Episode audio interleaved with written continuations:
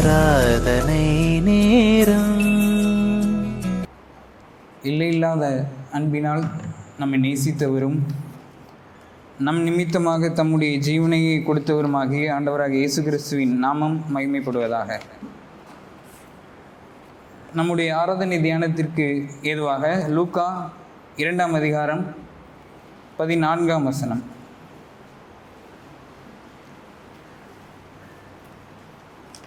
உன்னதத்தில் இருக்கிற தேவனுக்கு மகிமையும் பூமியிலே சமாதானமும் மனுஷர் மேல் பிரியமும் உண்டாவதாக என்று சொல்லி தேவனை துதித்தார்கள்.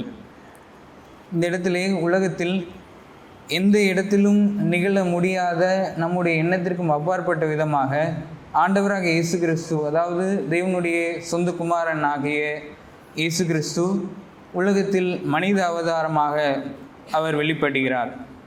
அவரை குறித்து பரம சேனைகள் அதாவது தேவதூதர் கூட்டங்கள் சேர்ந்து அவரை பாடுகிற ஒரு பாடலாக இந்த வசனம் அமைந்திருக்கிறது.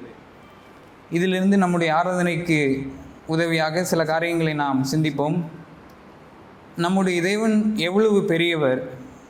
சங்கீதக்காரன் எண்பத்தி ஒன்பதாம் அதிகாரத்தில் இப்படியாக பாடுகிறார். எண்பத்தி ஒன்பதாம் அதிகாரம் பதினா பதினோராம் வசனம். வானங்கள் உடையது பூமி உடையது உலகத்தையும் அதனுடைய யாவையும் நீரே அஸ்திவாரப்படுத்துகிறீர் மனுஷனை நினைப்பதற்கும் அவனை விசாரிப்பதற்கும் அவன் எம்மாத்திரம் அஹ், ஜான் கில் என்ற ஒரு தூய்மைவாதி இப்படியாக எழுதுகிறார் விழுந்து போன தூதர்களை அவர் காப்பாற்ற ஒரு திட்டத்தை வைக்கவில்லை. ஆனால் விழுந்து போன மனிதர்களை காப்பாற்ற அவர் சித்தம் கொண்டார். இதற்கு நாம் எந்த அளவிலும் தகுதி உடையவர்கள் அல்ல ஆனால் இதை நினைத்து நாம் சோதரிக்க ஏராளம் உண்டு.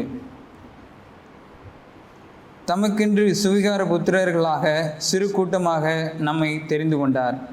வெளியேற பெற்ற தம்முடைய இரத்தத்தை சிந்தி மீட்டு கொண்டார்.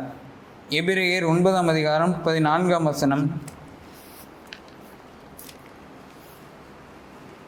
நித்திய ஆவியினாலே தம்மைத்தாமே பழுதற்ற பலியாக தேவனுக்கு ஒப்பு கொடுத்த கிறிஸ்துவினுடைய இரத்தம் ஜீவனுள்ள தேவனுக்கு ஊழியம் செய்வதற்கு உங்கள் மனசாட்சியை செத்து கிரியைகளற சுத்திகரிப்பதற்கு எவ்வளவு நிச்சயம்?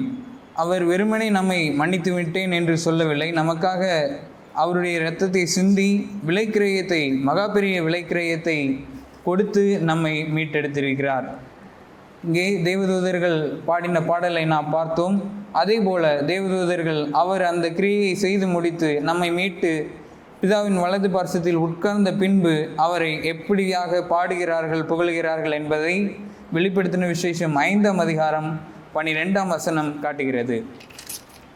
அவர்களும் மகா சத்தமிட்டு அடிக்கப்பட்ட ஆட்டுக்குட்டியானவர் வல்லமையையும் ஐஸ்வர்யத்தையும் ஞானத்தையும் பலத்தையும் கனத்தையும் மகிமையையும் ஸ்தோத்திரத்தையும் பெற்றுக்கொள்ள பாத்திரராக இருக்கிறார் என்று சொன்னார்கள். இது மாத்திரமல்ல அவரை எப்பொழுதும் இடைவிடாமல் பரிசுத்தர் பரிசுத்தர் பரிசுத்தர் என்று புகழ்கின் புகழ்ந்து கொண்டிருக்கிறார்கள். அதை மாத்திரம் சொல்லி கொண்டு இருக்கவில்லை அவர் நம்முடைய எண்ணத்திற்கு அப்பாற்பட்ட ரீதியில் பரிசுத்தர். அவரை குறித்து சில வேத வல்லுநர்கள் எழுதும் பொழுது பரலோகமே அவர் முன்பாக அசுத்தமாக காணப்படும். அந்த அளவுக்கு பரலோகத்தை விட அவர் பரிசுத்தமானவர் என்று எழுதுகிறார்கள். இப்படிப்பட்டவர் நம்மை மீட்டது நிமித்தமாக அவரை மகா சத்தமிட்டு அடிக்கப்பட்ட ஆட்டுக்குட்டியானவர் வல்லமையையும் ஐஸ்வர்யத்தையும் ஞானத்தையும் பலத்தையும் கனத்தையும் மகிமையையும் ஸ்தோத்திரத்தையும் பெற்றுக்கொள்ள பாத்திரராக இருக்கிறார் என்று சொன்னார்கள். பின்பதாக லுக்க இரண்டாம் அதிகாரத்தில் நாம் பார்க்கிறோம். பூமியிலே சமாதானமும் மனுஷர் மேல் பிரியமும் உண்டாவதாக. சமாதானக்காரனர் யார் என்று பார்த்தால் நம்முடைய ஆண்டவராக இயேசு கிறிஸ்துவை குறித்து முன்பதாகவே தீர்க்க தரிசனமாக மீகா ஐந்தாம் அதிகாரம் ஐந்தாம் வசனத்தில் அவரே சமாதானக்காரனர் என்று கூறியிருக்கிறது. மட்டுமல்ல எபேசியர் இரண்டாம் அதிகாரம் பதினான்காம் வசனம் முதல் பதினாறாம் வசனம் வரை வாசிப்போம். அதில் அவர் சமாதானக்காரனராகவும் அவர் நிமித்தமாக மனுஷர் மேல் பிரியமும் எப்படி உண்டானது என்பதை நாம் பார்க்க முடியும். இருதரத்தாரையும் அவர் ஒன்றாக்கினார். தேவனுக்கு பகைஞராக இருந்த நம்மை சத்துருக்களாக இருந்த நம்மை இஸ்ரவேலின் காஜன் காணியாட்சிக்கு புறம்பாக இருந்த நம்மை அவர் ஒப்புரவாக்கினார். தேவனை அப்பா பிதாவை என்று கூப்பிடத்தக்க புத்திர சுவிகாரத்தை நமக்கு ஏற்படுத்தி தந்தார். தேவனுக்கும் மனிதனுக்கும் இடையே உள்ள பிளவை அவர் சரி செய்தார். இரண்டாம் அதிகாரம் எபேசியர் பதினான்கு முதல் பதினாறாம் வசனம் வரை. அவை அவரே ஒரு சமாதான காரணராகி இருதற்காரை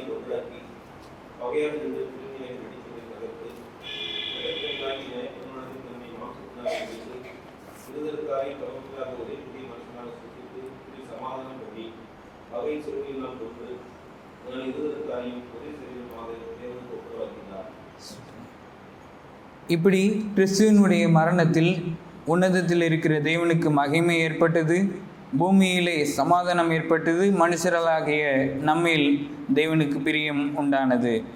இவற்றையே தேவன் ஏற்படுத்தின உடன்படிக்கையின் அடையாள சின்னங்கள் மூலம் நினைவு கூறுகிறோம். ரட்சிக்கப்பட்ட விசுவாசியின் சுவாசம் கிறிஸ்துவின் மரணத்தில் அடங்கியிருக்கிறது.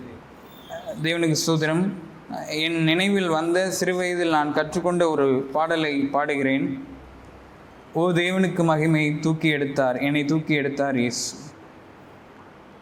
ஓ தேவனுக்கு மகிமை தூக்கி எடுத்தார். என்னை தூக்கி எடுத்தார் இயேசு. தம் கரத்தை நீட்டி ரட்சித்தாரே. ஓ தேவனுக்கு மகிமை.